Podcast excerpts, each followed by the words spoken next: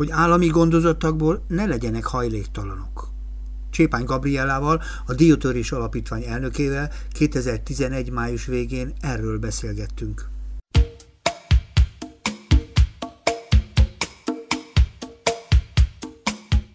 Sok mindent tudnék mondani magamról, ami valószínűleg nem nagyon érdekes a hallgatóknak. Most én azért vagyok itt, mert a Diótörés Alapítványt képviselem. Azt szoktam mondani, hogy a Diótörés Alapítványnak a mindenese vagyok, ami szó szerint igaz. Egyrészt azért, mert különböző funkciókat láttam már el ilyen hivatalos dolgokban, mint kurátor, meg elnök, meg aláíró, meg ha most is úgy tudom, hogy te az alapítvány elnöke Igen, jelenleg én vagyok az alapítvány elnöke, de nem ez a lényeg, hanem az a lényeg, hogy a kezdetektől építettük közösen együtt a kollégákkal a, az alapítványnak a jelenlegi szerkezetét, ez lassan 15 év, hiszen jövőre leszünk 15 évesek. Hmm, és hát köszönöm szépen. Az elején még igaz volt az, hogy, hogy mindenhova be tudtam állni, hogyha valamelyik kollega kidőlt a sorból. Egyrészt azért, mert, mert olyan munkákat csináltunk, amik vagy kifejezetten a szociális területhez kötődtek, szociális gyermekvédelmi pedagógiai segítés, vagy azért, mert, mert hát ezek a szervezési munkák, amiket, amiket minnyáján tudtunk csinálni. Ma ez már nem nem igaz. Olyan nagy az alapítvány, hogy van egy jó pár olyan területe a működésünknek, amit én már... Mindjárt nekiesünk még ennek az alapítványnak, de még nálad állomásozom, mert azért nem magától értetődő az, amiről most te itt beszélsz, azért olyan világot élünk, ahol azért a bármilyen fajta civil kezdeményezés, ráadásul mondjuk embertársaink javára, az nem magától értetődő, nem túlzottan természetes, és amikor te elkezdted, azért mégiscsak elvállaltál valamit, és valaminek a jegyében azért érdekel engem, hogy te ki vagy. Mit kell ahhoz végezni, mit kell ahhoz csinálni, hogy valaki csak úgy beinduljon Magyarországon, és azt mondja, hogy nem hagyja magát, csinálok valami olyasmit, ami mások számára használ hasznos, érdekes. Hát igen, igen, nem hagyod, nem hagyod, hogy kibújjak. Nem bizony. A pedagógiát végeztem, Makarenkót tanultuk, a közösségi pedagógiát a kereskedelmi és vendéglátóbéri főiskolán 1979 és 83 között, ebből ki lehet találni, hogy 50 éves múltam. Rögtön a gimnázium után mentem ö, főiskolára, és ott végeztem el ezt a tanárszakot, és én a mai napig hiszek abban, hogy a, a közösség ereje az egy olyan összetartó erő, ami ami mindenen átsegíti az embert. Akkor még csak tanultam, aztán később meg is tapasztaltam. Uh-huh. Nevel otthonban dolgoztam rögtön ezzel a tanári diplomámmal, két évig a fővárosi önkormányzat Robert Károly körülti speciális fiú nevelő otthonába, 83-tól 85-ig, és mellett elvégeztem a szociológiát. Akkor már nagyon erősen érződött a rendszerváltás körüli ö, szakmai mozgolódás, főleg szociológusok, pszichológusok, ellenzékiek keresték a szetások a különböző ö, önkifejezést, a világról való gondolkodásnak a, a lehetőségeit, megmutatni, hogy mit hogyan gondolnánk másképp, és én egy ilyen kis kísérkész voltam körülöttük, soha nem voltam igazán nagy formátumú uh-huh. alakítója ezeknek a szegénységellenes vásároknak, vagy ezen akcióknak, de örültem és büszke voltam, hogy ott lehetek, hiszen vidéken nőttem föl, uh-huh. és tudom azt, hogy mit jelent, amikor kalákába összedobjuk a, uh-huh. a tennivalókat, a feladatokat, és én ezt éreztem akkor meg, de már volt egy nevel otthonos múltam, volt egy szociológiai végzettségem is, és valahogy ez így hozta magát, hogy egyszer csak a hajléktalan ellátásban kötöttem ki, akkor már a fővárosi önkormányzatnál. Uh-huh. Ott indult el egy olyan program, ami ennek az alapítványnak az elődje volt. Az uniós támogatások mentén, amikor még nem voltunk bent az unióban, ilyen felzárkóztató programok, akkor azt mondtuk, hogy FARC program, ez egy betűszó, és az uniós költségvetésből a csatlakozni vágyó országokat támogatták különböző ilyen lemaradó területeken, mint a, a civil társadalomfejlesztés, a, elesettek a ö, különböző szociális segítőintézmények, a, a problémás fiatalokkal való foglalkozás, és egy ilyen pályázatot nyert meg akkor a akkori munkahelyem, az akkor FSK-nak hívták most BMSK, tehát a Főváros Hajléktalanátó Intézménye, amely kifejezetten megnevesítette, hogy ö, olyan fiatal hajléktalanokkal kell, hogy foglalkozon ez a program, akik valamikor nem is sokkal a hajléktalanságba való bekerülésük előtt állami gondozottak voltak. Na hiszen most már beleérkeztünk abba, amiről én még igazából beszélgetni szeretnék, hogy kikkel és mit akarsz te, mit akartatok elérni, tehát a, célközönség érdekel engem. Tehát kikkel foglalkoztok ti?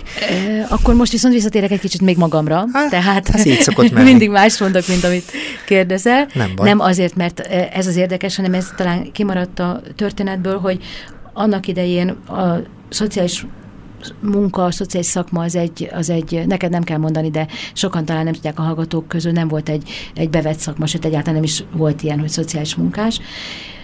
És a Szociális Munkások Magyarországi Egyesületének én egy aktív tagja voltam, 85-86 környékén kezdtük el ezt a munkát, és azt mondja ki az etikai kódexünk, a mai napig azt mondja az etikai kódex, a Szociális Munkások Magyarország Egyesülete már nincsen, de a Szociális Munkások etikai kódex az működik, amit akkor annak idején megcsináltunk, hogyha egy szociális szakember olyan problémával találkozik, amit az éppen aktuálisan meglévő ellátórendszer nem tud fel szívni, felölelni, nincsen szolgáltatás egy adott problémára, akkor ezt első körben jelzi.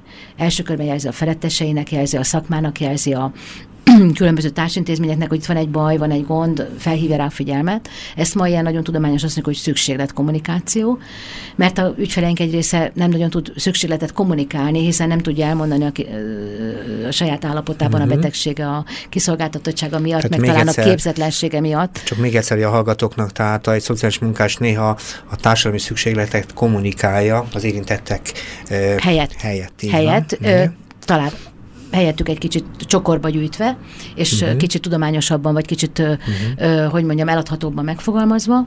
És hogyha végképp minden kötél szakad, akkor viszont, hogyha nincsen ellátás, nem tud egy szociális munkás ellátást biztosítani az ügyfelének, akkor végső esetben kezdeményezi egy új típusú ellátásnak a, a létrejöttét. Ez történt meg a mi esetünkben, amikor a hajléktalanságot már úgy próbálta kezelni a szakma, de hát nincs két egyforma hajléktalan arra már valamilyen evidencia volt, hogy külön kell kezelni mondjuk a terhes anyákat, külön kell kezelni a családos hajléktalanokat, külön kell foglalkozni az öregebb, betegebb, elesettebb, képzetlenebb, kiszolgáltatott fizikailag is nagyon rossz állapotban lévő hajléktalanokkal, egészen más szükségleteik vannak, más szolgáltatásokat igényelnek. És volt egy réteg, a mai napig egyébként ez egy nagyon karakteresen körbeírható ö, csapata a hajléktalanoknak, ö, akik, akikkel mi akkor kezdtünk el foglalkozni, félig meddig ilyen Hájó Kovács jelleggel, akik olyan fiatalok, akikre ö, nem első körben gondol, sem a szakma, sem esetleg a társadalmi szereplők némelyike, amelyik, amikor azt mondják, hogy hát érdeterős fiatalember, jó szakmája van, szépen föl van öltözve, vagy helyes csinos kislány, kezelába megvan, menjen el szépen dolgozni. És ezek a fiatalok, ezek akkor tájtott tényfelektek a hajléktalan szálon, és mert ők kicsodák. Ők voltak azok, akiket akkor 18 éves korukat betöltve összefogtak a gyivibe, az akkori gyivim, a tegyeszt, a területi gyermekvédelmi szolgálat, a gyermekvédő intézmény, és ilyen tízesével, 15-ösével beültették őket a kisbuszba, vagy két kis buszba, elindultak az Alföldi utcából, és kikötöttek a BMSK Dózsa Györgyi szállóján. Egyik helyen bevagonírozták őket, a másik helyen meg kivagonírozták őket, és egyik pillanatról a másikra állami gondozottból hajléktalanná tette őket az ellátórendszer ezek a fiatalok ezek nem voltak képesek beilleszkedni egy hajléktalan szállóra. Azt gondolom egyébként egy hajléktalan szállóra nem is lehet beilleszkedni, de azért minden szállónak, minden intézménynek megvan a maga rezsimje. Szóval lefordítva állami gondozottakkal kezdtetek el foglalkozni. A mai napig a fő, Belük, fő, fő, fő, fő, uh-huh. csapás a mi tevékenységünkben azok a fiatal volt állami gondozottak, akik még a élet útjuk elején vannak. Miért? Mi a baj velük? Mert nekem mindig az a képzetem, ugye, mint laikus rádióhallgató, hogy, hogy az állami gondoskodás az egy teljes körű és mindenre kiterjedő oda, oda, odafigyelést végeznek ebben a történetben, és megtanulnak a fiatalok ebben a közegben, mert nem szerencsés családban születtek az állami gondoskodás révén, minden olyan dolgot, amit minden ember. Mi az ő hátrányuk, akkor miért kell velük külön foglalkozni? Én még egy kicsit messzebbre mennék. A laikus rádió hallgató se, a laikus rádió hallgató se ennyire naív már, mint te, de azért még mindig elképesztő tudatlansággal találkozunk sok esetben, ami nem rossz, inkább csak azt mondom, hogy, hogy baj. Az, tehát nem rosszasságból tudatlanok az emberek, hanem mert, mert, mert nem naponta ezzel kellnek, az uh-huh. Ezek a fiatalok, ezek többnyire a többségi társadalom szemében árva gyerekek, akiket a többségi társadalom felnevel, így ahogy te mondtad, hogy nagyon jól megtanítja őket mindenre, és aztán munkára harca kész módon kibocsátja őket a társadalomba. Ott kezdődik a történet, hogy ezek a fiatalok először is nagyon-nagyon-nagyon kis százalékban árvák. A többség többnyire, nem árva. Hm. Többnyire rendkívül problémás családból, sok problémás családból, mi ezt már így hívjuk, hogy sok problémás családból származnak, a családjuk maga is segítségre szorul, és akkor van egy többnyire szerintem rosszul meghozott döntés, ami egy adott pillanatban azt mondja ki erről a családról, hogy nem alkalmas a gyerek nevelésére, ez lehet a gyerek 5 éves korában, 10 éves korában, bárhány éves korában, 18 éves kora alatt, Ma már látunk olyat is, hogy 16 és fél 17 évesen visznek valakit ö, ö, intézetbe, illetve hát állami gondoskodásba. Ez azért elég abszurd, mert mire a papírmunka lefolyik, addig a 18 éves lesz az, az Ezek egyenek. nem jó döntések? Azt Ezek mondod? nagy, a, a, alapvetően nagyon rossz döntések, uh-huh. de, Mhm. de vannak azért ezen belül is differenciák, vannak nagyon-nagyon rosszak és közepesen rossz döntések. Jó döntés nincs. Jó döntés nincsen ebben az esetben. Én Hm. nagyon intézetellenes vagyok, és ezt rólam mindenki tudja. Nem önmagában az intézet, az egész üzenet rossz. Az üzenet azt mondja, hogy édes fiam, van neked egy családod, akiről én hatalmi szóval megállapítom, hogy alkalmatlan a te felnevelésedre, majd én jövök, és majd én téged fölnevellek. Ez, erről szól a papír. Hoznak egy határozatot, és megállapítják, hogy az alkalmatlan családból majd őt jól elviszik valahová, ahol aztán hüde alkalmassá fogják őt is, meg a egész nevelést is vele együtt. Azt próbáljuk masszírozni, hogy mi, mi, mitől nem olyan jók, mint a normál családban növekelt gyerekek, mi ott a, mi a hiány, mi a deficit, mitől, mitől okoznak ők saját maguknak és a világnak egy csomó többlet feladatot. Uh-huh. Mert ugye ez az alapkérdés, mert velük kezdtél el foglalkozni, és azt próbáltuk itt összerakni, hogy rossz vagy kevésbé szerencsés döntés címén mégiscsak bekerülnek az állami gondoskodásba, 18 évet betöltik, és ugye, ahogy mondtad, bevagonírozzák őket az egyik helyről, és átküldik a másik helyre, kijönnek az állami gondoskodásba, és mennek az állami gondoskodás után a hajléktalan rendszerbe, mondtad Igen, te. egyik ellátásból a másikba, mert életképtelenek. Ezt mondtad. Mhm. Ezt mondtam, és Az most is ezt mondom. életképtelenségről Életképtelenek. Azért életképtelenek, mert az égvilágon semmit nem tudnak arról, hogy milyen a kinti világ. A kinti világ az, az addig sem pont olyan volt, amilyen a, amilyet a családjuk mutatott, hiszen az is egy szubkultúra volt az esetek többségében, vagy valamilyen ö, ö, nem a többségi társadalom és a, a bevett szokások szerinti élet, de az intézet, ahol őket tovább nevelik, az egy, az egy, ez egy torzvilágot mutat föl nekik.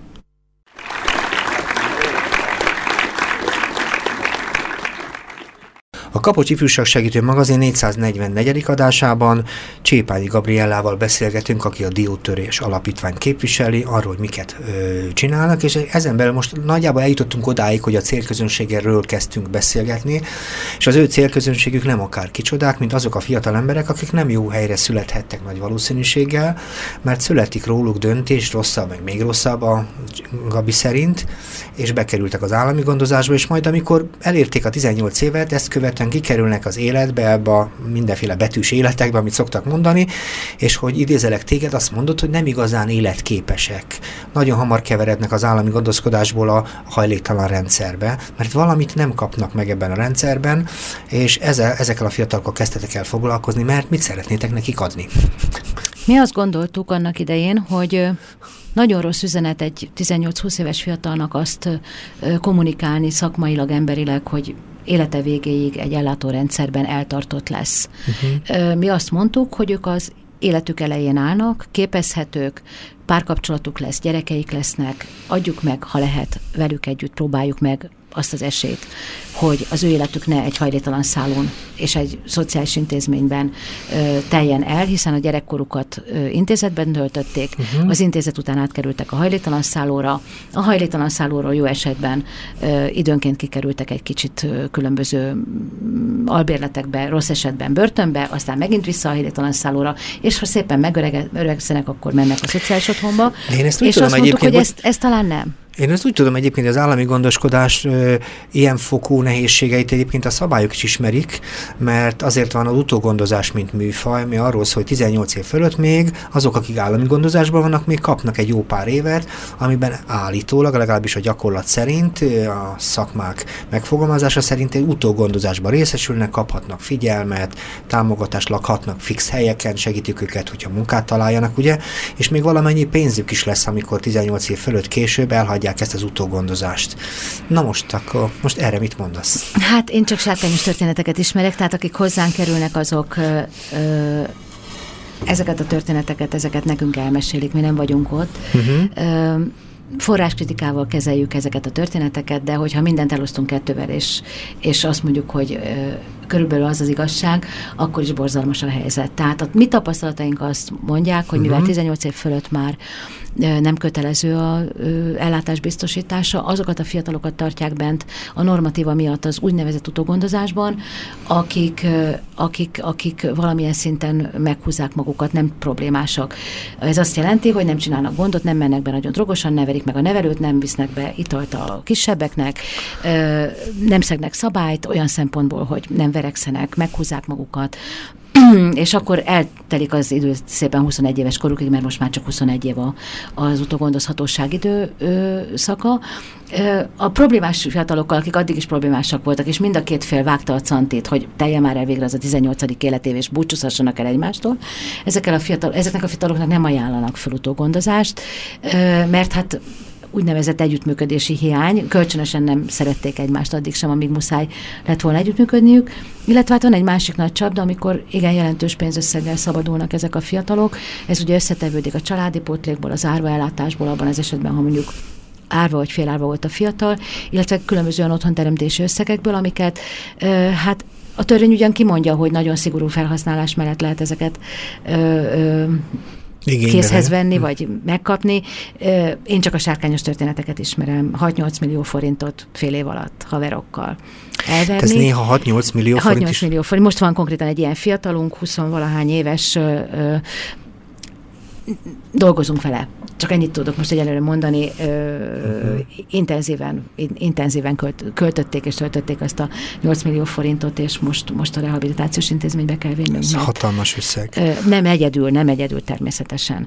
Uh-huh. Ö, én azt gondolom egyébként, hogy ha a saját gyerekemnek 18 éves korban egyik pillanatról a másikra, úgyhogy előtte abban sem hozhatna döntést, hogy most akkor, ha mit tudom én, vissza, vissza az üvegeket a boltba, és a visszajáróból marad valamennyi, azt elköltheti a rágóra, vagy nem, vagy a zseppénzét mire költheti, hogyha ezeket a döntéseket nem tanítom meg neki, és 18 es korában hozzávágok 8 millió forintot, valószínűleg az én gyerekem is ugyanilyen hatékonysággal fogja szépen elverni a barátaival. Még szerencsére csak 13 és fél éves, és azért én készülök az ilyen, ilyen, ilyen problémáknak már szülőként a fel. A, a do- példádban rejtőző vélemény van, mégpedig az ezek szerint, hogy nem tanulják meg a döntéseket, ezek szerint ebben az állami gondozásban ezek a gyerekek. És, igen, igen, igen. A gyerek, a gyerek csak zavar. Uh-huh. Ebben a helyzetben zavar. Uh-huh. Ha én nekem tanulát kell tartanom, akkor, akkor, akkor, akkor nekem tanulát kell tartanom, hogyha kirándulni akarunk menni, akkor az a gyerek, akinek ötlete van, hogy de mit tudom én, szálljunk már le egy villamos megállót, és sétáljunk egy kicsit, mert ja, de szép, ez, ez, ez, ez zavaró tényező. A családban is problémás, de ott van egy papa, meg egy mama, van egy rezsim, vannak testvérek, kisebbek, nagyobbak, itt viszont idegen emberek csinálnak úgy, mintha családot alkotnának, és úgy kellene viselkedniük a szabadidőben. Az iskolai keretek között pedig hát azok a felkészítések, a lemaradásnak a pótlása, ezek mind-mind olyan dolgok, amiket családi kör, közegben is, is nehéz, tehát a problémás gyerekkel családban is nehéz foglalkozni. Most hiátosokról beszéltünk, azokról, ami hiányzik egy ilyen tizenéves ember életében, aki állami gondoskodásból került felnőtt életbe, de vannak-e erősségeik? Tehát mondjuk azért nekem mindig az a mechanikus kényszerképzetem fogalmazunk így, hogyha valakinek nehéz az helyzete, mert nehéz helyzetben nőtt fel, nagyon motivált, hogy az övé viszont az ő élete viszont jobb legyen, meg klasszabb, meg... Az álmok meg... szintjén, igen. Aha, igen. értem. Tehát ők nagyon, milyen rendelkeznek? Nagyon, uh-huh. ö, én nem nagyon látok erősséget. Uh-huh. Mi egyetlen egy dologgal tudunk dolgozni, és ez az őszinte szó.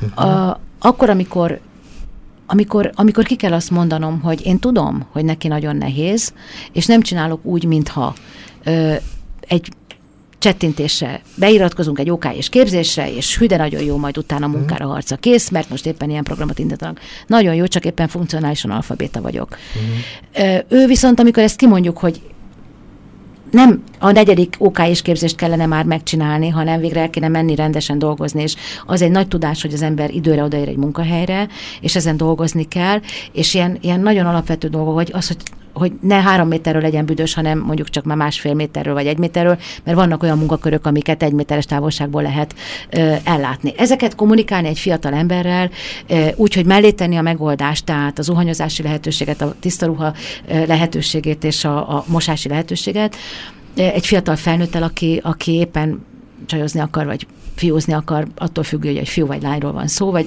teljesen mindegy, attól függ, hogy ő mit szeretne mi ezt nem tudjuk másképp csinálni. Tehát mi erősségünk az, hogy, hogy, egy, hogy nyíltan kommunikálunk, és az ő erősségük pedig az, hogyha ezt ezt megérzik, hogy ez most valami más, mint ami eddig volt. Uh-huh. Mi Mhm. soha nem fogalmazunk meg nekik hamis üzeneteket, mi nem mondjuk azt, hogy majd, majd akkor jobb lesz, hogyha hozzánk kerülnek. Lassan közeledünk egyébként arról is, ahhoz is, hogy, hogy egész pontosan hogyan működik a dió- diótörés, mi itt a diótörés módszere. Hát és a azt mondod, hogy egyenes igen. szó. Azt. Igen, igen, ezt nem Mhm. mi fogalmaztuk meg, még nem is a, töré, nem is a szó, hanem sokkal inkább a, az, az egész légkör. Amikor az a bizonyos fárprogram volt, amit mondtam, hogy még akkor nem is volt alapítvány, és nagyon az elején voltunk, uh-huh. akkor az egyik ilyen elvárás volt, mert Nyugat-Európában ez így működött már akkor is, és azóta is, hogy ö, legyen arculat, legyen küldetés, legyen valami név, legyen valami sajátosság, ami beazonosítható. És a program végére nekem fel kellett mutatnom, ez egy két éves program volt, fel kellett mutatnom egy, ö, egy nevet, egy azonosítható, mindenki által ö, csak és kizárólag egy, mondjuk úgy, hogy egy ilyen, ilyen, ilyen védjegyet talán, ami, ami a mi programunkról szólt. És, és amikor elkezdődött ez a fejlesztő munka, akkor én beszéltem a kollégákkal, csoportba dolgoztunk a fiatalokkal, bevittem nekik ezt a gondot, bajt. Éhes, utcán élő, kiszolgáltatott, fázós, megvert, ilyen-olyan-amolyan gyerekek, töm, fiatal felnőttek töm, töm, tömkelegét kell elképzelni, és akkor én jövök azzal, hogy legyen nekünk nevünk. És hát ugye mi kollégák is készültünk, de egy, egyre jobban minden éreztük, hogy nagyon suta mindenben benne volt ez a, ez a fajta paternalisztikusság, ez a segítség, ez a kicsit farizeusság, kicsit támogatlak, kicsit ez, kicsit az, vagy az ő részükről ez a kapaszkodás, ez a, ez a kérés, ez a nyújtsd a kezed. És akárhányszor kimondott, kimondtunk egy-egy ilyen szót, már a kimondás pillanatában éreztük, hogy nem jó. És egyre jobban csüggettünk. Tehát most a névadásról A beszélsz, hogy hogy névadásról. lettetek diótörés, igen. Mhm. Egyre jobban csüggettünk, amikor egyszer csak egy lány, ö, aki azóta két gyerekes anya, nem mondom a nevét, kimondta ezt a szót, hogy diótörés. Uh-huh. És akkor, ahogy szokták mondani, hogy angyal szállt át a Uh-huh. légtéren, ültünk, mint aki nyakon öntöttek valami meleggel, Mhm. és csak azt éreztük, hogy ez az, de miért? Uh-huh. És akkor mondtuk neki, hogy, hogy de mondd már meg, hogy miért. És hát ő nem tudom, vonogatta a vállát, zavarba volt, ugye 30 szempár szegeződött rá, és akkor így ízlelgettük, mondogattuk egyre jobban, egyre jobban, és akkor ő fogalmazta meg azt, hogy amit ti csináltok velünk, az olyan, mint amikor a diót töröl az ember a kezével. Kemény, meg fáj, meg fel is sérti, meg vér, vérzik, meg, meg nehéz, meg, meg, meg minden, de az, ami benne van, az olyan jó. Uh-huh. És ez azóta működik. Uh-huh. Na, ez nagyon szép volt, és ez nagyon tetszik nekem, de ez a diótörés technikailag hogy működik, mert én egyébként ez, ha azt mondod, hogy föltöri a tenyereteket, az azt jelenti, hogy ti is kaptok szépen. Hát ez egy nagyon nehéz munka. Értem, miben nehéz ez? nagyon, mi nagyon és miket csináltok? Mi Engem az- temetünk. Mi mindig temetünk. Nekünk fiatal halottjaink vannak. Értem, és azt gondolom, hogy, hogy egyetlen már csak az életünk meg bizonyos fajta visszanemfordítható sérülése is nehezen elviselhető, hisz hogyha második fogunkat kiejtjük, utána már csak a pótfog, pót, pót, következik, de azt mondom, amikor azt éljük meg, hogy meghalnak túl korán fiatalok, az egy drámai dolog. De én rendszeres látogatók vagyunk a börtönökben, uh-huh. tőlünk mennek be a börtönbe, tőlük hozzánk jönnek ki a börtönből, és hát a közteltelt időszakot azt valamilyen módon követjük velük. De vannak örömeink is, tehát ez Na, a kettő, ez így, így, így, értem. így szép együtt. Azért kérdezem meg, hogy, hogy igazából mi a módszer, hogy mit, mit csináltok, hogyan töritek végül is ezt a diót, mit csináltok, mert engem roppantul érdekel nem csak ez a kép maga, hanem a gyakorlat. Mert az az érzésem, hogy az emberek számára az ilyen nehezen működő tizenévesek, akik nem minden esetben persze állami gondozottak, akik egyébként nem jönnek ki a környezetükkel, azokkal nehéz fölvenni a kapcsolatot. Neked meg ugye a napi gyakorlatod ez, ti mit csináltok másként, vagy mi történik egy ilyen törés után, vagy hogy vagytok ti a gyerekekkel, tizenévesekkel? El, hogy fogadnak el? Mi az a titok, amit, amitől lehet minden nap együtt dolgozni ezekkel a tizenévesekkel? Most látom, hallgatsz. Igen, mert most vagyunk egy olyan változásban, ami miatt, amit mondani szeretnék, az éppen most aktuálisan nem egészen igaz. Mert, mert most erősödünk meg újra, nagyon nagyok lettünk.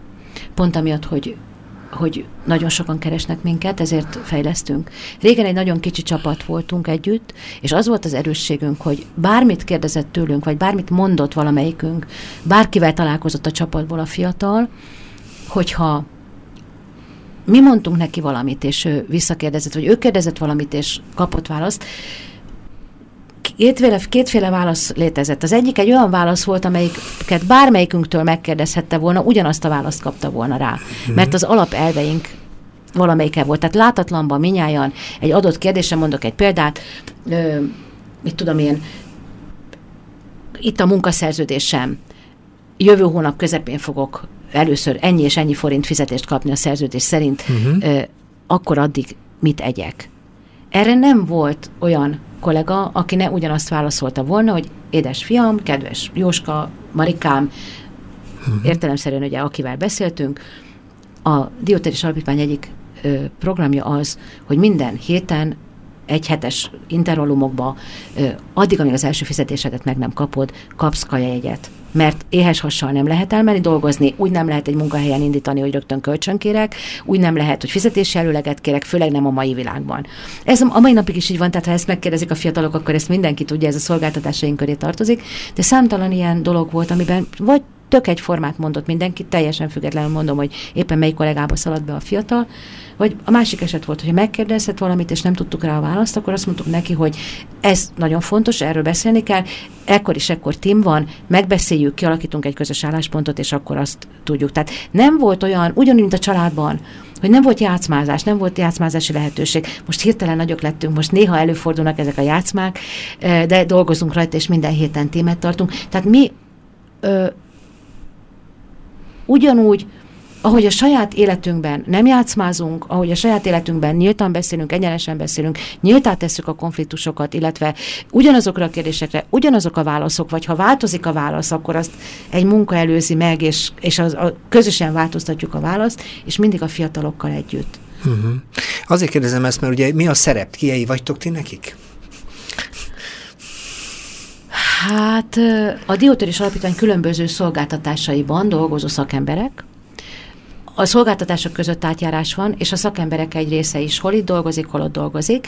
Mi vagyunk nekik a Diótörés Alapítvány. Mhm, de hogy szerepben ezt azonosítható, mert ugye mindig, amikor keresek egy szerepet, akkor mindig, mindig a belehelyettesítem az én korábbi szerepélményeimhez, és mondjuk nem olyan, mint a tornatanár, nem olyan, mint a zöldséges néni, szóval, hogy kiei vagytok ti ha a személyes szerepeket keresem. Tulajdonképpen azt gondolom, ez az a világ, amiben formális szerepeket keveset ismerünk, és mindig valakihez hasonlítjuk. Azért keresem, hogy a digotörésnek van-e személyes szerepe. Hát most mondhatnám, hogy a diótörő vagyunk mi magunk, uh-huh. de nem ezt, nem ezt. Azt gondolom, hogy egy tükör. Értem. Uh-huh. Egy, egy, egy, egy tiszta tükör. Értem. Mert azt mondjuk ki, amit ők maguk is sokszor tudnak csak vagy nem merik, vagy nem tudják kimondani. És ha kimondódik egy dolog, akkor azzal már lehet dolgozni tovább.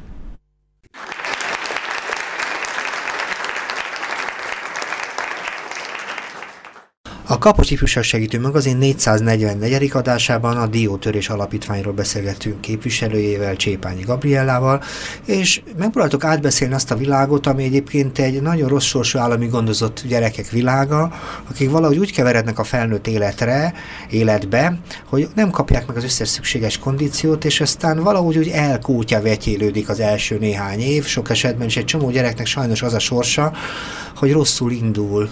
Rosszul indul, és viszonylag hamar megjelenik az ellátórendszer, a szociális ellátórendszer oldalán, és segítségre van szüksége. Nekik próbál segíteni ez az alapítvány különböző eszközökkel és különböző módszerekkel, és azt próbáltuk összerakni, hogy van egy diótörés szisztéma, van egy diótörés mentális megközelítésmód, egy szerep, azt kerestük, hogy miben, miben más a diótörés, mint, mint az a környezet, amit eddig megszoktak gyakorlatilag ezek a fiúk, lányok a hétköznapi életükben, mert változniuk kell, mert meg kell velük, tört, meg kell velük történnie minden olyan fontos dolog, ami minden embernek, hogy felnőtté váljanak, hogy családot tudjanak alapítani, hogy éle, normális életet éljenek. Hogyan működik a diótörés alapítvány? Mert azt mondtad, hogy nagyot nőtetek, először is nem voltatok ezek szerint nagy, és amik mit jelent a nagy, miben áll, és egyáltalán hogyan lehet titeket elérni, mert néztem éppen az interneten, alig lehet rajtatok fogást találni, alig lehet titeket megtalálni. Rakjuk össze ezt az intézményt egy picit, jó, ha lehet? Nem tudom, időrendi sorrendben, vagy inkább a, a szakmai... Régen, most, most, szakmai, hogy néz ki, most hogy néz ki a diótörés? Hogyan lehet hozzátok fordulni? Miben áll kezdjük ez a... akkor, kezdjük uh-huh. akkor ezzel, az a legjobb, tehát az első, első lépcső, ha szabad így. Általában minket szájhagyomány útján találnak meg a a fiatalok, ezért nem nagyon ö, ö, lehet minket megkeresni, mert a bentlakásos intézményeinkben nem szeretjük, hogyha utcáról esnek be, ott laknak effektív emberek, tehát az nekik ugyanolyan ö, nyugodt körülményeket kell, hogy biztosítson. Tehát az ő címeik nem ismertek. Én annyit tudok mondani, hogy az egyik ilyen intézményünk Budapesten a 18. kerületben van az Alacska lakótelep től gyakorlatilag egy két ö, utcára séta, egy kertvárosi ö, rész, uh-huh. 16 férőhelyes, fiúk, lányok vegyesen, itt ö, olyan fiatalok vannak, akik, ö, akik ö, többnyire dolgoznak, ezt azért fogalmazom így, mert a ö, jelenlegi munkaerőpiaci helyzetben borzasztó nehéz elvárni tőlük folyamatos munkaviszonyt, de kis segítséggel képesek ö, önellátásra és önfenntartásra. Ide nem lehet csak úgy bekerülni, elmondom, hogy hogy lehet egyáltalán velünk kapcsolatot fölvenni. A Robert Károly körúton 13. kerületben a önkormányzat segítségével, illetve hát maximális támogatásával kaptuk meg azt az épületet, ami régen az önkormányzatnak volt egy szociális intézménye. Ott van a első lépcső tulajdonképpen, tehát mi úgy hívjuk, hogy ACS, alacsony küszöbű dióverő segítő szolgálat, ez a dióverő is a fiataloktól jött. Itt nincsen szállásnyújtó ellátás, nem lehet bent ö, aludni, pihenni lehet. Tehát napközben, ha valaki éjszaka dolgozik, akkor van pihenő, illetve hát a ö, szerhasználóknak egy, egy Tehát szoba. úgy jönnek az utcáról, utcáról és jönnek, kop, ismernek minket, igen, és igen, igen, igen, igen, igen, igen, igen, uh-huh. Ha társintézmény küldi őket, akkor mindig el szoktuk mondani, hogy az egyes villamossal a Rejter Ferenc utcánál kell leszállni, le kell jönni az aluljáróba, balra fordulni, és már ott, ott, már, mi, ott már mi ott vagyunk. Uh-huh. Egy lakóháznak az a, a földszintjén vagyunk, de utcáról nyílik a, a bejáratunk, úgyhogy ez így nekünk nagyon-nagyon jó. A székhelyünk az a Szabolcs utcai nappali melegedőben van, szintén a 13. kerületben, de ott gyakorlatilag csak ilyen postaforgalom, meg minimális ö, együttműködés a nappali melegedős kollégákkal, illetve az ott megforduló fiatalokkal. Ö, régebben ott, ott is volt egy kis irodánk, de onnan átköltöztünk ide a, ebbe a nagyba, ebbe a Robertba. Szállásnyújtó intézményünk akkor a 18. kerületben van egy, mm, a 8. kerületben van két kiléptető lakásunk, két picike kis szükséglakás, tehát nem, nem tudom, hogy mekkora Mi az, nagy... hogy kiléptető szegény? Kiléptető lakás Gyorsan az, beszélsz, a szegény hallgató meg nem tudja A kiléptető lakás az az, az igen? amikor egy fiatal egy bentlakásos intézményünkből már képes egy kicsit önállóban ö, elképzelni az életét, de még mi se szeretnénk elengedni őt, meg neki is könnyebbség, hogy nem kell a formális ö, ö, albérleti piacon saját magát fenntartani a albérletben, ezért ezek olyan lakás ö, lakhatási lehetőségek, kettő ilyen picike van, ahol a rezsit kell fizetnie, a saját magát mm, elhasznált áramot, gázt, vizet. Ez már a takarékoskodásnak, az öngondoskodásnak egy magasabb formája, mint a uh-huh. bentlakásos intézményben, illetve körülbelül olyan 10-12 ezer forintot minden hónapban ellenőrzött körülmények között mi ellenőrizzük, félre kell tennie előtakarékossága majdani albérletére. Ez uh-huh. azért fontos, mert nekünk nem kell, hogy ö, ö, szállásdíjat fizessen, viszont meg kell azt tanulnia, hogy a mindenkori jövedelméből egy jelentős részt a lakhatására kell majd, hogy fordítson. Uh-huh. Az albérletenél sokkal drágább lesz. Persze. Ez tulajdonképpen egy segítség nekik ahhoz, hogy az albérletet ne csupasz fenékkel indítsák. Akkor ez a... egy rövidebb ideig lehet itt lenni, egy fél évig, évig. Ez egyénenként változó. De nem egy van, akinél, van, aki, van olyan fiatal, aki egy hónap, két hónap, de volt olyan ö, fiatal családunk, ahol egy kisgyerekkel voltak ott, és utána még egy évet a másik gyerek ott született, meg mire lakást tudtunk nekik szerezni. Uh-huh. Ö, ők voltak a leghosszabb ideig, tehát ők, ők, ők majdnem, majdnem két évig voltak ebben a, uh-huh. ebben a ö, egyik lakás otthonunkban. Ö, van egy vidéki rehabilitációs intézményünk Somogy megyében, a Balatontól 10-12 kilométerre, egy picike kis zsákfaluban. Ö, itt olyan fiatalok vannak, akik szintén dolgoznak, dolgoznak ugyan, de nem a legális munkaerőpiacon, hanem szociális foglalkoztatás keretében, ugyanis ők valami olyan betegségből, többnyire több betegségből lábadoznak, hogy a, a legális munkaerőpiacon életképtelenek lennének. Mit, rehabil, mit rehabilitálnak ezen a helyen beszélni, és nehezen tudok most már, ugye, mit kábítószert? Mindent. Érted? Ez minden, most ugye minden. elég általánosnak tetszett lenni. Azt mondjuk, azt mondjuk, hogy politoxikomán szerhasználó fiatalok számára készült ez, a, ez az intézmény. A szakemberek azt mondják, hogy kettős diagnózisú fiatal uh-huh. szerhasználók, akik a szert öngyógyításra használják. Az öngyógyítás pedig azért kell, mert kezeletlen felismert, fel, fel nem ismert betegségeik vannak, többnyire mentális betegségeik, amik miatt a feszültséget nem tudják kezelni, nem tanulták meg azokat a segítő technikákat, akár orvosi, gyógyszeres, akár egyéb ö, olyan, olyan lehetőségeket, amik más embernek rendelkezésére áll, pláne olyannak, aki családban él. Hoppá, ez engem érdekel. Igen, figyelek. Ezért aztán, ezért uh-huh. aztán öngyógyítás jelleggel, amit uh-huh. találnak, azt tesznek magukba. Esznek, isznak, szúrnak, nyomnak, szívnak, ami, ami létezik, de hogyha tisztességesen egy nap háromszor kapnak enni, és meleg ágyban alszanak, akkor többnyire az ő ö, kényeztetés iránti igényük már első szinten ki is van elégítve. Értem, tehát, tehát ezt, ezt a fajta mindenevést idézőjelben mondom, próbálja ez a, ez a program gyakorlatilag. Ez a Diófa rehabilitációs uh-huh. otthonunk. A Dióhéj az a 18. kerületi intézményünk. Uh-huh. Minden intézményünk dióval kezdődik egyébként. Értem. Akkor ez a Diófa, amiről te itt beszéltél, ami egy vidéki rehabilitációs intézmény, itt 16-an van, vannak, azt mondtad? Nem, ez 23 fő. 23 fős, és akkor itt is lehet lenni egy körülbelül egy másfél-két évig. X Törvény ide. szerint két évig és két évre hosszabbítható. Értem. Uh-huh. Akkor ennyiből áll az intézményetek. Gyakorlat... 39 bentlakásos férőhelyünk van, és nappali ellátásban, tehát akik bejárnak hozzánk, uh-huh. foglalkozásokon vesznek részt, és aztán közülük néhányan a bentlakásosba bekerülnek, de a nappaliba kezdtünk, az éves szinten olyan 200 fiatal. Értem, engem az érdekelne, hogy hogy, hogy működik ez a gyakorlatban. Tehát ugye azt jelenti, hogy ha valaki... Bekerül az utcáról. Csak úgy az utcáról szabad lábon, és akkor mi történik vele? Leülünk vele első körben, egy első okay. beszélgetésre. Le vagyunk, leültünk. Leülünk, tessék. bemutatkozunk egymásnak, éppen meg. az aktuális ügyeletes kollega, uh-huh. meg a fiatal, ő elmondja, hogy miért gondolta azt, hogy mi kellünk neki, mi meg elmondjuk, hogy mi meg kik vagyunk, mert ezt uh-huh. többnyire azért össze kell fésülni. Vagy küldik a fiatalt olyan intézményből, akik valamilyen módon tudnak rólunk, és azt látják, hogy ők nem bírnak ezzel a szerencsétlen kölyökkel, vagy a fiatal hall rólunk valaki mástól, de olyan is volt, hogy börtönben nézett meg minket az interneten, és azt gondolta, hogy akkor felül a vonatra, és mi vagyunk az első állomás, amikor kiszabadult, és ezeket így az elején elmondják. De olyan is van, aki azt mondja, hogy ma este nincs hol aludnom, és akkor jönni akarok, és mondtuk, hogy jó, hát akkor megadjuk a budapesti hajléktalan szállók címét, mert ugyan miért mondja, nincs férőhely, mondjuk, hogy hát azt majd akkor beszéljük meg vele, hogy van-e férőhely, amikor mi teszünk uh-huh. neki egy olyan javaslatot, hogy jöjjön valamelyik intézményünkbe. Köszönöm, segítettél abban, azt, kérdezt, azt akartam megkérdezni, mi az, amit nem. Tehát ezek szerint az azonnali éjszaka az ott nem megoldható. Télen igen. Mindenre van. Emberekkel dolgozunk, télen kaptam én már közigazgatási bírság felszólítást, a, akkor még csak 18 férőhelyes volt a vidéki intézményünk, uh-huh. hogy azonnal szüntessen meg ezt a túlzsúfoltságot, ami ott van, hiszen a kollégám, aki nála lett ö, fiatal, aki úgy lett talprállított, hogy már nem szerhasználó, de attól még hajléktalan és visszament mondjuk Pécsre vagy a környéken valamelyik utcára, amikor nagyon hideg van, akkor, akkor jönnek, és akkor, akkor viszont nincs. Tehát a, a uh-huh. életben maradás az első számú. Értem, tehát amikor megérkeznek dolog. és fölveszitek a kapcsolatotok, hogy gyakorlatilag ez egy szövetség, egy kapcsolat. Mennyire, mennyire ismétlődik ez, mert ugye az én tapasztalatom arról szól, hogy egy, sajnos az ellátórendszernek vannak ilyen látogatói.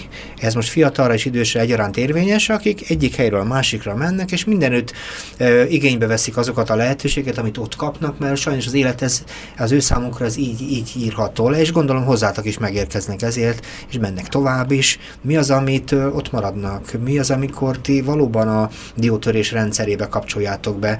Hol vannak itt a fordulók? Ez érdekel engem. Az a fiatal marad, aki uh-huh.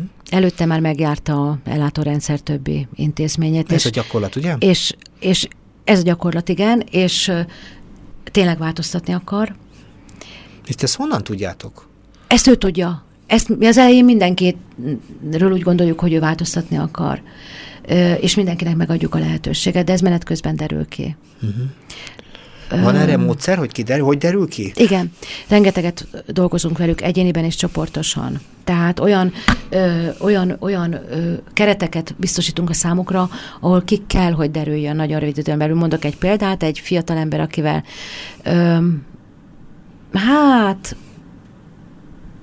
dolgoztunk olyan másfél évig, akkor eltűnt, családot alapított vidéken, visszajött, akkor elmondta, hogy mi történt vele, de akkor rendben volt, tehát akkor dolgozott Pest környékén valahol volt szállása, csak bejött köszönni, elmondta, hogy mi van, elmondta, hogy megvan a, a gyerek, küldi haza a pénzt, és csak azt láttuk, hogy mindig ilyen hullámhegyek, hullámvölgyek, hullámhegyek, fúgya hullámvölgyek, de, de annyira nem tudtunk a közelébe férkőzni, most nagyon-nagyon intenzíven kézbe kaptunk, kötöttünk egy szerződést, hogy szöröstől, bőröstől a miénk, most két hónapig nem várjuk el azt tőle, hogy elmenjen a legális munkaerőpiacon ö, valamit ö, próbálni magának, mert annyira rosszak a kondíciói, hogy mi magunk is azt mondjuk, hogy most inkább pihenjen meg. Van egy támopos programunk, aminek a mentén ezt tudjuk biztosítani étkezéssel, segítséggel. Most derült ki, hogy a srác nagyon-nagyon jól rejtőzködő játék, játékgépes. Ez eddig nem derült ki. Uh-huh. Ő nagyon jól, mert egy ügyes, értelmes srác, nagyon jól titkolta. Most kétszer volt olyan, hogy, hogy pénz került a kezébe, és mind a kétszer valami történt, ami, amiről csak azt éreztük, hogy mesztelen a király, és akkor leültünk vele egy nagyobb beszélgetése közösen minnyáján, és akkor ő elmondta, amit addig, addig ügyesen tudott előttünk titkolni. Hmm. Hát most ezen kezdtünk el dolgozni. Hát a függés nagyon nagy, nagy házi feladat, mert ugye ebben az értelemben... Minnyáján függünk valamit. Igen, csak a függésnél azért, amikor átveszi fölöttünk az irányítást, azért az a dolog, Jó. és itt erről szól a dolog, gondolom, hogy amikor elveszíti az ember a világgal a kapcsolatát, mert a függés felülír mindent, amit eddig csinált, az ott ha a bajok. Ha azt kérdezed, hogy mi mitől vagyunk mások, mi, az mi érintettekkel dolgozunk. Tehát a szakemberek között is sok érintett van. Uh-huh. Akkor, akkor ó, hát egy rengeteg kérdést hirtelen ebben a pillanatban engem beküldtél a fejembe, akkor mi különbözteti meg a szakembert a segítettől? Ö, az, hogy ő most már nem szorul segítségre, mert már, már talpra állt. Értem. Értem, az, ez, ezt értem, de, de mi különbözteti ezen kívül meg? Mit tud adni? Mert ugye a, a szakembernek valamennyire mégiscsak egyfajta támogatást kell adni annak az embernek, akinek pedig támogatásra van szüksége. Tehát engem az érdekel, hogy ilyen szempontból, hogy mit kap mit kap az a szegény, ha úgy tetszik, ellátásra szorult fiatalember, attól, aki hasonlóképpen érintett. Uh-huh. Hát én munkaalkoholista vagyok, úgyhogy én az uh-huh. érintettségnek ezt a részét tudom mondani, de egy én, én azt tudom, a, a személyes példa, tehát én, én nagyon szeretek főzni. Uh-huh. Nem tudom neked elmondani, hogy az én úgynevezett piros húslevesem az mitől olyan, hogy senki nem tudja utánozni, de hogy a lányom fogja tudni, az biztos, mert ott áll mellettem, és nézi, hogy hogy csinálom. Uh-huh. Én nem tudom, hogy mit csinálnak azok a kollégáim, akik egyébként, egyébként valamikor valamilyen témában érintettként volt. Mit csinálnak mást, amikor ketten vannak? Varázsolnak, csodát tesznek, ezt látom. Oké, okay, akkor másként kérdezem. Mikor mondod, hogy jól csináljátok? Most csönd van Jó kérdés, jó kérdés. Mikor, mert ugye az a helyzet, hogy nehéz sorsú emberekkel dolgoztok, a ti életetek sem túl egyszerű, és azt kell mondanom, hogy mikor érzékelhető, hogy valami, valami olyan valami, ami rajtunk múlik, ami miattunk van, amitől azt mondjuk, hogy valamit jól csinálunk. Ennek a segítő szakmának egyik legfontosabb felletéről beszélek, persze én tudom, nem egy egyszerű dolog. Mikor mondod, hogy jól csináljátok? Most hirtelen csönd támadt. Igen, mert nem nem akarok ilyen sárkányos történetekkel előállni, hogy gyilkosokkal, kezeletlen elmebetegekkel, olyan súlyos szerhasználókkal dolgozunk, akik más helyeken verik szét a házat. Nálunk a legnagyobb ö, 20 éves kollégáim, vékony 40 kilós kislányok, én vagyok a egyik legkomolyabb darab az ilyen szempontból a csapatban, soha nem megy el agresszív irányba például, hanem, hanem, hanem tudnak úgy dolgozni ezekkel a fiatalokkal, hogy, hogy újra visszajönnek, és újra visszajönnek, és, és aki úgy jött egy fél évvel ezelőtt, hogy uh-huh. ide nekem a oroszlánt is, az, az, az a fiatal az dolgozik velük, és eszik a tenyerükből, és közösen ilyen angyal szállát a légtéren sokszor, uh-huh. sokszor érezzük ezt, egy közös karácsony, egy közös... Szóval az mutató az, hogy nincs erőszak, az, hogy visszajönnek, ezek már eredmények. Igen, és Aztán... a fiú kollégák akik nagyon kevesen vannak, uh-huh. ezt el kell mondanom, hogy borzasztó kevés férfi marad meg a csapatban tudják az erőszakmentes kommunikációt, nem azért, mert, mert uh-huh. deklarálják magukról, és, és, és, és tanulták, vagy egyszerűen tudják az erőszakmentes kommunikációt. Uh-huh. Ebben az erőszakos világban, ebben, ebben, ebben ezzel tudunk a személyesség, tehát a, a példaadás, nem én mondom, hogy jól csináljuk. Uh-huh. Én nekem nem kell mondanom, hogy jól csináljuk akkor csinálják jól a kollégáim, hogyha holnap is visszajön a fiatal, holnap után is visszajön a fiatal, és egy év múlva valamilyen paraméterében több, mint egy évvel ezelőtt volt. Azt nem tudjuk, hogy milyen paraméterében. Vagy egészségileg, vagy munkavállalóilag, vagy ö, anyagilag, vagy jogi státuszában, de valami az egy év, fél év alatt történt vele, és uh-huh. ezek egymásnak adják ezek a, az, az erőt, ezek a, ezek a történések. Uh-huh. Tehát a csoportban való munka ö, amikor megbeszéljük témen, és hm. mondják a lányok, hogy mondjuk ez egy nagyon-nagyon nehéz csoport, vagy egy nagyon jó csoport, vagy egy kirándulás, akkor ez, ez úgy magától derül ki, hogy jól csinálják. Nem hmm. én mondom, hogy jól csinálják. A fiatalok mondják, hogy jól csinálják. Jó, de te egy munkai vezető vagy, és hozzád ez egy csomó tény, ez tény. Ez is kérdezem akkor, hogy azt kell tudni egy igazából, ha nem is azt mondom ezzel a, az iránymutatás, de kell tudni bizonyos szempont megerősíteni azt, ami a, a, a koncepcióhoz kapcsolódik, és egy kicsit, hogy tetszik, fékezni azt, ami egy kicsit elhúz jobbra vagy balra. Azért is kérdeztem itt a rendező elvet. De ha már itt vagyunk, hadd kezdem, kikkel dolgozol te? Kik a te kollégáid? Azt mondtad, hogy viszonylag kevés fiú van, nem marad meg közöttetek a fiú. Igen, Aha. nagyon nehéz ez a munka. Kik a te kollégáid? Hát a szokásos, szociális munkások, pedagógusok, szociális, szociálpedagógusok. Ezek a végzettségi kik Igen. Ők? 23 éves volt hallgató, akit magunknak neveltünk, uh-huh. mert nálunk csinálta a kis gyakorlatát, a nagy gyakorlatát, ö, ilyen több is van egyébként. Ö, olyan 18 évesen hozzánk került uh-huh. képzettség nélkül nálunk dolgozó, majdnem kortárs segítőként tevékenykedő fiatal, aki nálunk lett felnőtt, és nálunk végezte el a, a uh-huh.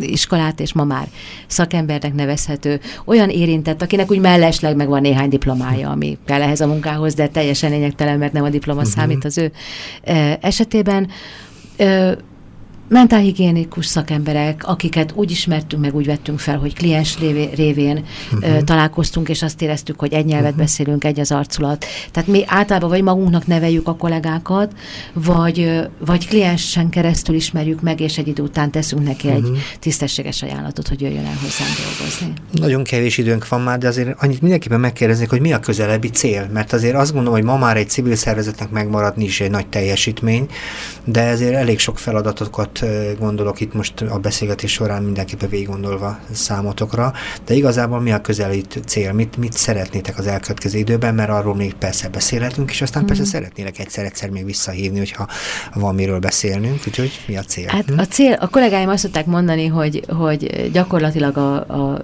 szülő otthontól a szociális otthonig mindent kiépítünk egy szolgáltatási vertikumot jóformán mm. a fiataloknak, hiszen a lányaink szülőképes korban vannak, és jönnek a gyerekek, mm. viszont az idősebbek azok, akik kiöregettek, úgymond, és olyan egészségállapotban vannak, hogy le kellett őket százalékoltatni, rokkanyugdíjasok, és őket el kell tennünk egy formális szociális otthonba, ahol nem képesek, mert uh-huh. 35 évesen nem lehet beilleszkedni uh-huh. egy 70-80 éves emberek számára szükségleteire kialakított szociális intézménynek, de ez, ez inkább a kollégáimnak a, uh-huh. a huncutkodás, amikor ezt mondják, a konkrét legközelebbi cél a Kertész utcában. Most folyik a befogadtatása egészségügy által egy orvosi rendelőnek, egy pszichiátriai járóbeteg szakrendelésnek, illetve egy addiktológiai gondozónak, mert azt látjuk, hogy itt nagyon-nagyon szorít a cipő, tehát itt, itt nem tudunk ö, ö, sehova küldeni ügyfelet, és uh-huh. sehonnan segítséget kapni.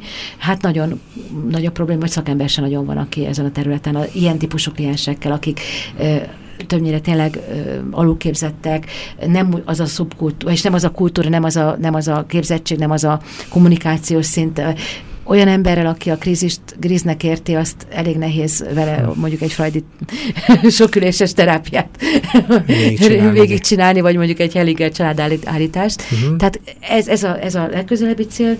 Én nem tudom, hogy mit hoz a a jövő, a, csak azt tudjuk, hogy lesznek változások a ö, szakmában. Ö, ugye kint van a Nemzeti Szociálpolitikai Koncepció, ami egy, egy, egy vitaanyag, mhm. finanszírozásra nem nagyon látjuk, hogy hogyan, mint lesz, azt látjuk, hogy nagyon kevés a pénz. Én azt mondom, hogy az egyik rövid távú cél az, hogy 15 évesen megünnepelhessük a 15 éves fennállásunkat, ami jövőre mhm. lesz. Ezt még úgy nagyjából látom addigra szeretnénk beindítani ezt a rendelőt, illetve a, a gondozót, viszont hogyha ha olyan szinten változnak meg a szabályozók, hogy, hogy nem tudjuk tovább működtetni a masinériát, akkor, akkor be fogjuk csutni a boltot. De jó értelemben azt gondolom, hogy nem ez a jövő. Optimista vagyok, különben nem csinálnánk ezt 15 éve. Amikor mi először kezdtük ezt az egész témát, akkor ez a kifejezés, hogy volt állami gondozott hajléktalan, ez nem létezett. Uh-huh. Mert valaki vagy állami gondozott volt, de akkor nem volt hajléktalan, vagy ha már bekerült a hajléktalan ellátásba, akkor viszont tök mindegy, hogy honnan jött. Uh-huh. Tehát nem érdekelt senkit, mert nem számított a statisztikában, pedig ők egy nagyon speciális ö, rétege a hajléktalanoknak is, és speciális ellátást igényelnek. Mostanában egyre több konferencián vagyok, és egyre több társintézmény bemutatkozásánál hallom, hogy felállnak, és azt mondják, hogy ők XY intézmény, és az egyik fő küldetésüknek tekintik a volt állami gondozott fiatalok segítését. Úgyhogy ha bár ennyi az eredmény, hogy egyre többen azt mondják, hogy, hogy ezzel a témával akarnak foglalkozni, akkor már nem dolgoztunk hiába az elmúlt uh-huh. 10-12-13-15 évben. Nagyon szépen köszönöm a beszélgetést, érdekes és izgalmas volt, remélem a hallgatóknak is. Itt sok minden dolgot el tudtunk mondani, remélem azért még marad benned egy pár dolog, amit majd esetleg máskor bepótolunk. Nagyon szépen köszönöm még egyszer a beszélgetést, köszönöm a technikai közreműködést a munkatársamnak. Hallgassák továbbra is természetesen a civil rádiót, és a civil rádióban az utánam következő műsort, amit szerkeszt és vezet Pogány György, és a címe Név és Ember. Viszont hallásra!